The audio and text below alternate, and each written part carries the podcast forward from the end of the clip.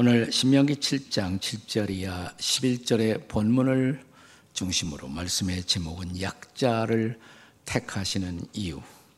한 국가, 한 사회의 리더십, 특별히 한 나라를 이끌어가는 지도자에게서 가장 중요하게 간주되는 한 요소가 있다면 그것은 아마도 용인술, 사람을 쓰는 기술일 것입니다. 좋은 사람을 좋은 자리에 세워 그의 능력을 발휘하게 함으로써 공동체는 비로소 유익을 경험하는 것입니다. 미국에서 존경받는 대통령의 리더십에 따른 여론조사를 해보면 부동의 1위가 언제나 1위가 저 유명한 링컨, 아브라함 링컨 대통령입니다. 무엇이 그의 리더십을 돋보이게 하는 것일까라는 연구에서는 언제나 그의 용인술이 인용되고 있습니다. 링컨의 최대 정적으로 여겨지던 인물 중에 에드윈 스탠턴이라는 사람이 있었습니다. 이 사람은 아프리카산 오리지널 고릴라를 보려면 아프리카까지 갈 필요가 없고 저 일리노이에 가면 다 볼 수 있다고. 링컨의 고향이거든요. 이렇게 링컨에 대한 모욕적 인신 공격을 가하던 사람인데 링컨이 대통령이 되고 자 남북 전쟁이 일어났을 때 State Secretary of War 일종의 전쟁 참모 어, 장관 비서로 그를 임명하자 링컨 주변에서는 어떻게 그런 사람을 임명할 수 있느냐는 어, 비판이 일어났습니다. 그때 링컨은 이런 대답을 합니다. 그가 내게 대하여 무슨 말을 했느냐? 이것이 중요한 것이 아니라 지금 이 자리에 누가 적합한가를 논의해야 하고 내가 판단하기에 이 자리에 그보다 더 적합한 사람은 없다고 판단하는 것입니다. 유명한 일화죠. 그런데 오늘 본문을 읽어가면서 우리는 하나님의 용인술에 대하여 big question, 큰 물음표를 갖게 됩니다. 이 땅에 존재하는 수많은 민족 가운데 하나님이 당신의 섭리를 실현할 도구가 되는 민족으로 왜 하필이면 이스라엘 민족을 선택하셨냐는 것입니다. 우선 이스라엘은 인구도 많지 않고 또 차지하고 있는 영토도 크지 않습니다. 지금 이스라엘 말하자면 우리나라 경기도 강원도 합한 그 정도밖에 되지 않아요. 옛날 이스라엘이나 지금의 이스라엘이나 그들은 또 연합되는 단결력도 그렇게 탁월하지 않습니다. 그 이유는 그들은 흩어져서 여러 세월, 여러 나라의 디아스포라의 운명으로 살아왔기 때문에 이런 다양한 문화 배경에서 모여온 그들은 그들끼리 심히 분열이 심합니다. 어, 오합지졸의 공동체라고 할 수가 있습니다. 그런데 하나님은 미국이나 소련이 아니고 또 인구가 많은 저 인도나 중국도 아니고 이스라엘을 구속사적 섭리의 도구로 이민족을 쓰신 이유 왜 무엇 때문일까요? 본문이 시작되는 7절이 그 이유를 단순하게 대답합니다. 같이 읽겠습니다. 시작. 여호와께서 너희를 기뻐하시고 너희를 택하심은 너희가 다른 민족보다 수요가 많기 때문이 아니니라. 너희는 오히려 모든 민족 중에서 가장 작으니라. 그렇습니다. 인구가 많고 능력이 커서가 아니라 오히려 모든 면에서 작은 민족이기 때문에 그분이 선택하셨다는 것입니다. 이것을 하나님의 주권, 섭리의 역설이라고 할 수가 있습니다. 인간적인 핸디캡, 장애물은 하나님의 관점에서는 오히려 다른 유익을 가져올 수도 있다는 것입니다. 오늘은 장애인 주일입니다. 우리 우리 주변에 장애인으로 살아가는 형제들과 자매들을 볼 때마다 안타한 마음을 갖게 됩니다. 하나님은 왜 저들에게 육체적인 장애 혹은 정서적인 장애를 주셔서 저렇게 삶을 살게 하셨는가를 질문하지 않을 수가 없습니다. 그런데 그런 때야말로 저들의 약함 때문에 하나님은 저들을 쓰실 수 있다라고 오늘 본문은 말하고 있는 것입니다. 하나님이 약자를 선택하시는 이유 무엇 때문일까요? 그 첫째는 하나님의 권능을 나타내려 하심입니다. 한번 따라서 하실까요? 하나님의 권능을 나타내려 하심입니다. 자, 본문의 8절 말씀을 함께 같이 읽어요. 8절 시작. 여호와께서 다만 너희를 사랑하심으로 말미암아 또는 너희의 조상들에게 하신 맹세를 지키려 하심으로 말미암아 자기의 권능의 손으로 너희를 인도하여 내시되 너희를 그 종되었던 집에서 애굽왕 바로의 손에서 속량하셨나니 여기 강조된 단어가 자기의 권능의 손이라는 말입니다. 자, 이스라엘 백성들이 애굽 땅을 떠날 때 출애굽할 때만 해도 그 당시 지구상에서 가장 강대한 제국의 하나가 바로 이집트라는 나라였습니다. 그 나라의 통치자 파라오는 막대한 힘을 가지고 있었습니다. 그 왕국에서 그 바로의 지배 아래 노예 생활하고 있었던 이스라엘 민족을 하나님은 자신의 권능의 손으로 그들을 이끌어 내셨다는 것입니다. 그 강자의 손에서 연약한 이스라엘을 보호하시고 또 이끌어내심으로 하나님의 놀라우신 권능을 나타내셨다는 것입니다. 그리고 하나님은 그때뿐 아니라 하나님의 구속사적 섭리의 필요가 있는 모든 순간순간마다 필요하다면 하나님은 그렇게 간섭하시고 섭리하신다는 것입니다. 그러니까 우리는 우리의 약함 때문에 삶을 포기할 이유도 좌절할 필요도 없다는 것입니다.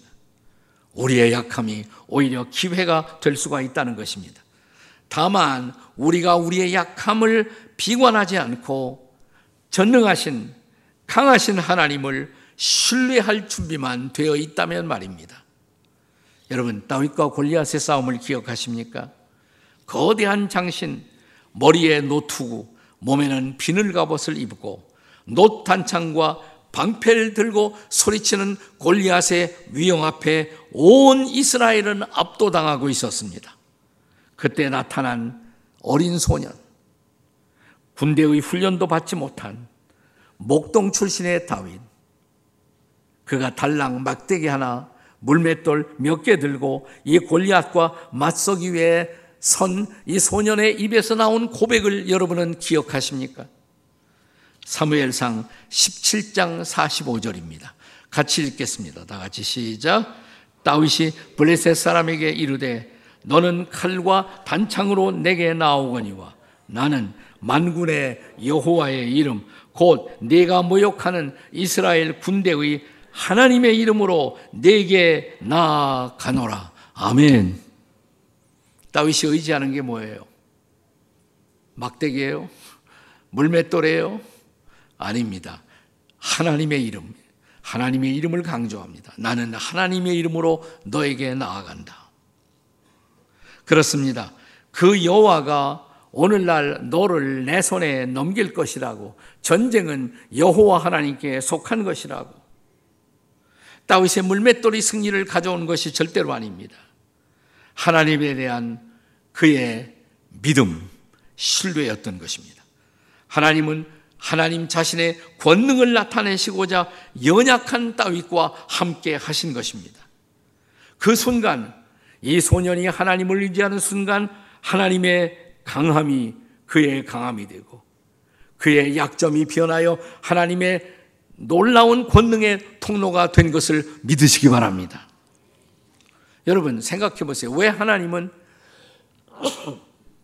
구세주 되시는 예수 그리스도를 이 땅에 보내실 때 저 이스라엘 시골 예루살렘 밖 베들레헴 땅 그것도 짐승들의 말 구유에 어린 아가의 모습으로 구세주를 보내셨을까요? 그것은 어쩌면 인류에 대한 하나님의 테스트였습니다. 하나님은 이 약함의 구세주를 통해 인류를 속죄하시고 인류를 구원할 수 있다는 것을 사람들이 과연 믿을 수 있는가를 테스트하고 계신 것입니다. 그래서 바울은 훗날 구속사적 섭리의 신비를 바울은 이렇게 증언하지 않습니까? 고린도전서 1장 27절 이하 29절의 말씀입니다. 우리 같이 읽도록 하겠습니다. 다 같이 시작. 그러나 하나님께서 세상에 미련한 것들을 택하사 지혜 있는 자들을 부끄럽게 하려 하시고 세상에 약한 것들을 택하사 강한 것들을 부끄럽게 하려 하시며 하나님께서 세상의 천한 것들과 멸시받는 것들과 없는 것들을 택하사 있는 것들을 폐하려 하시나니 이는 아무 육체도 하나님 앞에서 자랑하지 못하게 하려 하심이라. 아멘. 그렇다면 사랑하는 여러분, 저와 여러분도 우리도 우리의 약함을 넘어서서 일하시는 하나님의 권능을 신뢰할 수 있기를 주님의 이름으로 축원합니다. 약자를 쓰시는 이유 그 두 번째는 하나님의 신실하심을 나타나기 위해서입니다. 따라서 하실까요? 하나님의 신실하심을 나타내려 하심이십니다. 자, 본문 구절을 보겠어요. 구절 다 같이 시작. 그런즉 너는 알라 오직 네 하나님 여호와는 하나님이시요 신실하신 하나님이시다.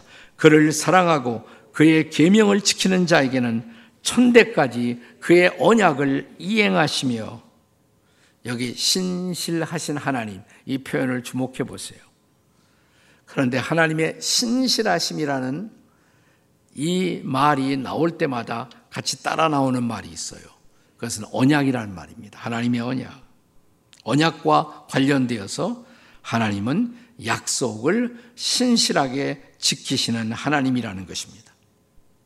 하나님은 저와 여러분이 강하고 매력적인 존재여서 우리와 함께 해주는 것이 아니고 우리와 약속하신 바가 있기 때문에 그 약속을 지키신다는 것입니다. 연약한 나 같은 존재에게 하나님이 다가오세요.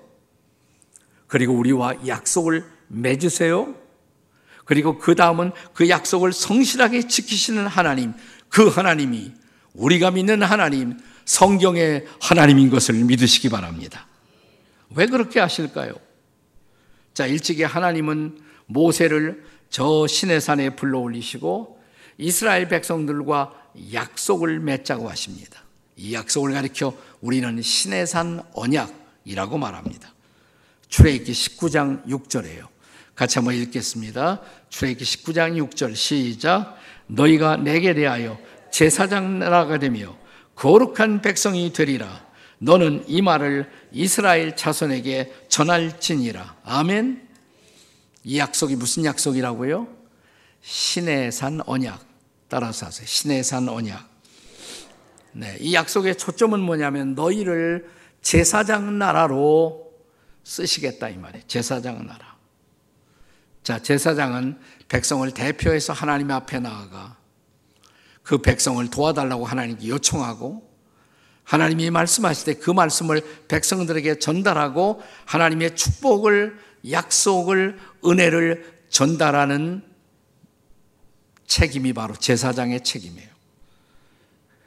그런데 이스라엘 민족을 제사장 나라로 삼으셔서 다른 민족을 축복하는 통로가 되며 또 다른 많은 민족들에게 그 축복을 전달하기 위해서 하나님이 이 민족을 선택하시고 부르셨다는 것입니다. 그래서 하나님은 이 약속을 이루고자 이 백성에게 신실하게 대해 주시겠다는 것입니다. 그러나 우리는 압니다. 이스라엘 백성들이 이 하나님의 기대에 대해서 어떻게 부응했는가를. 자, 이스라엘은 과연 신실한 제사장 나라, 제사장 민족이 되었을까요? 하나님이 우리를 선택하셨다. 이 선택의 프라이드는 대단했어요. 하지만 그들은 사명을 잊었습니다. 하나님이 우리를 선택하신 이유, 우리를 통해 축복을 전달하기 위해서. 이건 망각했단 말이죠. 그래서 하나님은 하나님의 섭리를 이루기 위해서 또 하나의 이스라엘, 이걸 영적 이스라엘이라고 해요. 영적 이스라엘을 선택할 필요를 느끼셨습니다. 이것이 신약에 나타난 영적 이스라엘 교회인 것입니다. 하나님이 이방인 가운데 사람들을 불러 공동체로 삼으시고 그들을 향한 하나님의 기대를 다시 말씀하십니다. 자, 이제는 베드로전서 2장 9절과 10절 신약이죠. 우리 같이 읽어 보시겠습니다. 시작. 그러나 너희는 택하신 족속이요 왕 같은 제사장들이요 거룩한 나라요 그의 소유된 백성이니 이는 너희를 어두운 데서 불러내요 그의 기이한 빛에 들어가게 이의 아름다운 덕을 선포하게 하려 하심이라. 너희가 전에는 백성이 아니더니 이제는 하나님의 백성이요. 전에는 긍휼을 얻지 못하였더니 이제는 긍휼을 얻은 자니라. 아멘. 누가? 우리가. 저와 여러분이 신약 시대에 살고 있는 모든 하나님의 백성들을 하나님이 부르셔서 그들을 교회 되게 하시고 이렇게 말씀하십니다. 너희가 나의 택한 족속이다. 너희가 나의 제사장들이다. 너희가 거룩한 나라의 거룩한 백성이다. 왜냐하면 너희를 통해서 하나님의 아름다운 덕을 나누고 선포하기 위해서다. 그래서 이 약속은 일종의 갱신된 신의 산 언약이다라고 말할 수가 있어요. 하나님은 이제 구약의 이스라엘 민족과 함께 저는 구약의 이스라엘을 하나님 완전히 버리셨다고 생각하진 않아요. 구약의 이스라엘을 여전히 섭리하시면서도 신약 시대 영적 이스라엘인 교회를 선택하셔서 함께 아름다운 구원의 소식을 전파하려 하심인 줄로 믿습니다.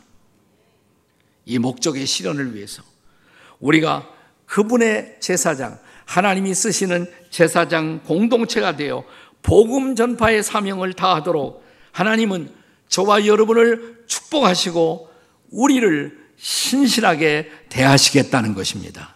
아멘. 우리가 때로 하나님을 실망시켜 드려도 하나님은 여전히 우리에게 성실하십니다. 우리는 하나님의 성실을 거꾸로 뒤집습니다. 성실, 거꾸로 읽어보세요. 뭐가 돼요? 실성. 우리는 실성하지만 하나님은 성실하시고. 자, 실신을 거꾸로 읽어봐요. 신실을 거꾸로 읽으면 실신. 우리는 때때로 실신할지라도 그분은 신실히 우리를 대하셔서 여전히 우리를 쓰시는 이유. 아직 우리에게 기대가 있다는 것입니다. 그의 약속을 실현하기 위해서입니다. 교회가 공동체로서도 하나님을 실망시켜 드리고 또 하나님 앞에 부끄러움이 될지라도 하나님이 여전히 우리를 쓰시는 이유 아직 나는 너에게 기대가 있다 이 말이에요. 그래서 나는 너희를 포기하지 않았다고. 나의 손을 거두지 아니했다고. 이것이 하나님의 신실하심을 향한 하나님 자신의 표현인 것입니다. 이 신실하신 하나님을 신뢰하시기 바랍니다. 그가 연약한 자들을 쓰신 이유 하나님의 신실하심 때문입니다. 마지막 세 번째로 그가 약자를 쓰시는 이유 하나님의 인내하심을 나타내려 하심입니다. 따라서 하실까요? 하나님의 인내하심을 나타내려 하심입니다. 옆에 사람에게 해보세요. 시작.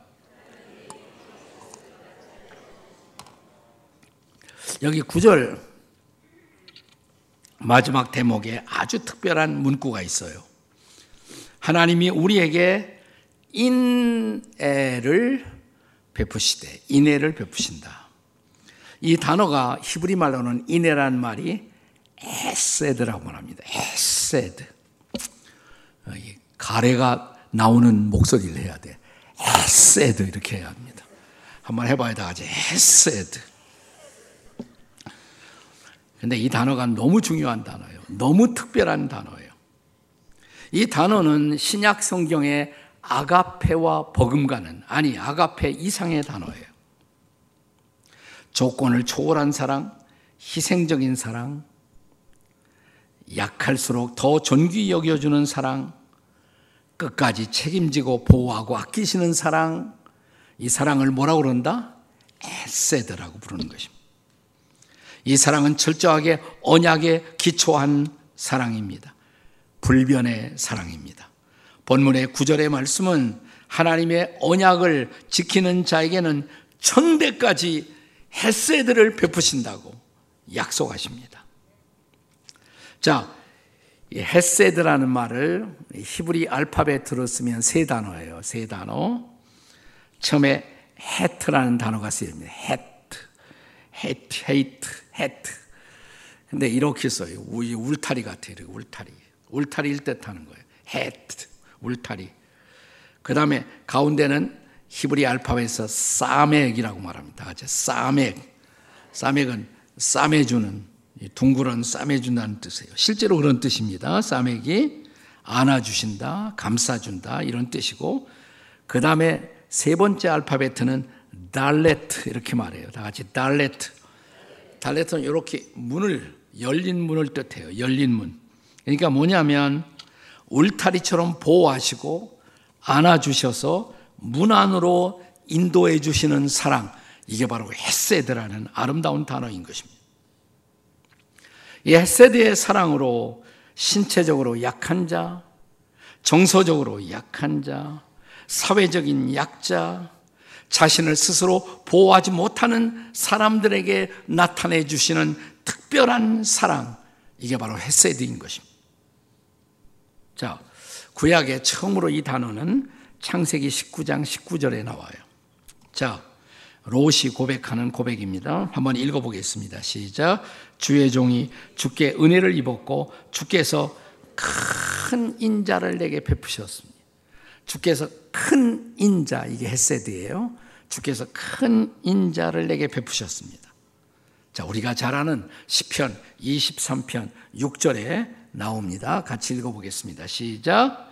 내 평생의 선하심과 인자하심이 반드시 나를 따르니 여기 인자하심, 선하심과 헤세드가 평생에 나를 따르리니.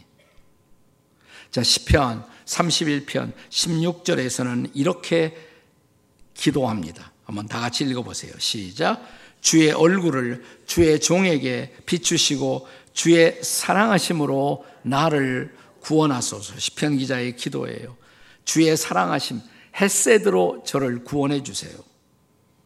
자, 시편 5편 7절에서는 또 이렇게 기록되어 있습니다. 같이 한번 읽어보겠습니다. 오직 나는 주의 풍성한 사랑을 힘입어 주의 집에 들어가 주를 경외함으로 성전을 향하여 예배하나이다.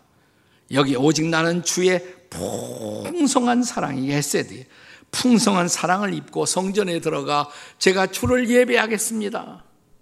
헤세드가 나와요. 자, 시편 31편 21절 말씀에서는 또 이렇게 기록됩니다. 같이 읽어 보세요. 여호와를 찬송할지어다. 견고한 성에서 그의 놀라운 사랑을 내게 보이셨음이로다. 견고한 성에서 그의 놀라운 햇새들을 내게 보이셨습니다. 호세아 선지자는 호세아 6장 6절에서 또 이렇게 고백합니다. 같이 읽어 보세요. 나는 인애를 원하고 제사를 원치 아니하며 번제보다 하나님을 아는 것을 원하노라. 여기 맨 처음에 나는 인애를 햇세들을 원하고 제사를 원치 아니하며 하나님은 제사보다도 번제보다도 햇세들을 그의 풍성한 사랑을 우리가 알기를 더 소원하신다는 거예요. 구약의 마지막으로 이 단어가 스가랴 7장 9절에 등장합니다. 읽어 보시겠습니다. 만군의 여호와가 이같이 말하여 이르시기를 너희는 진실한 재판을 행하며 서로 인애와 긍휼을 베풀라. 너희는 서로 서로 사이에 인애 헤세드와 긍휼을 서로 사이에 베풀어라. 구약 241구절에 헤세드란 단어는 무려 248번이나 등장합니다. 구약의 하나님, 성경의 하나님, 헤세드의 하나님인 것을 믿으시기 바랍니다. 신약에서 그와 비슷한 단어는 아가페라고 이미 말씀을 드렸어요. 그러니까 신약의 사랑에도 이 단어를 대입시키는 것이 가능하겠죠.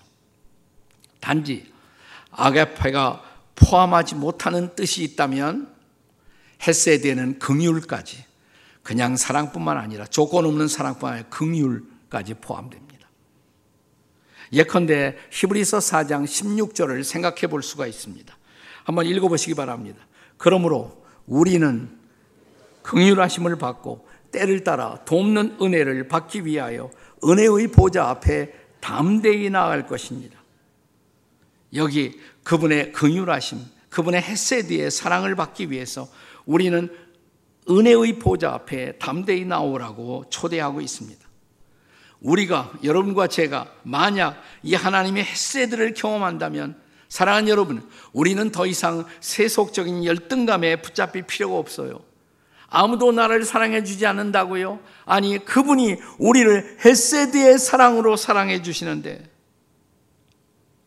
우리를 보호해 주시고 우리를 껴안아 주시고 우리를 품어 주시며 우리를 그분의 궁중으로 인도하시는 이 놀라우신 하나님의 사랑 이 헤세드의 사랑이 여러분을 향한 주의 사랑인 것을 오늘 믿으시기 바랍니다.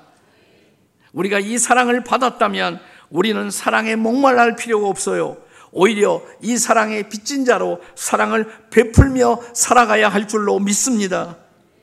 이 사랑을 경험한 사람들은 더 이상 약자가 아닙니다. 우리는 이 사랑의 빚진 자로 이 사랑을 목말라 하는 수많은 이웃들에게 사랑을 나누는 자로 살아가야 할 줄로 믿습니다. 그렇습니다. 우리는 모두 이 큰 사랑 헤세드의 아들과 딸이 된 것을 기뻐하시기 바랍니다. 큰 사랑을 누리십시오. 큰 사랑 안에 헤엄치십시오. 그리고 이 큰 사랑을 나누는 저와 여러분이 되시기를 주의 이름으로 축원합니다. 아멘. 기도하시겠습니다.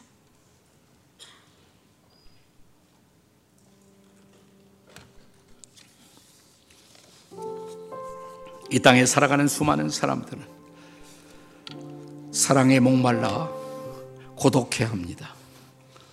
그러나 주님은 말씀하십니다. 내가 너를 헤세드의 사랑으로 사랑하노라. 그리고 십자가는 이 사랑의 증거입니다. 우리가 이 사랑을 체험했다면 이제 우리는 이 사랑을 나누는 자로 살아갈 수가 있습니다. 주님, 감사합니다. 내게 오신 이 사랑, 나를 향해 부어주신 이 사랑, 감사합니다. 주님, 감사해요. 이제 이 사랑의 빚진 자로 이 사랑 나누며 살겠습니다. 주님, 통성으로 함께 부르며 기도하겠습니다. 주님, 감사합니다. 우리에게 햇세대의 사랑을 부어주시고 사랑의 빚진 자로 살게 해주시니 감사합니다. 우리 한평생 이 사랑을 나누며 이 사랑을 전하며 이 사랑을 베풀며 살아가는 하나님의 백성들이 되게 해 주시옵소서. 수많은 사람들이 아직도 사랑에 목말라고 있사오니 주님 우리가 이 사랑의 빚진 자임을 알게 해 주시옵소서. 내가 약할 때 강하신 주님이 내게 오셨고 나의 사랑이 되어 주셨습니다. 우리 한평생 그 주님 자랑하며 그 주님 증거하며 살아가게 도와 주시옵소서. 예수님의 이름으로 기도합니다. 아멘.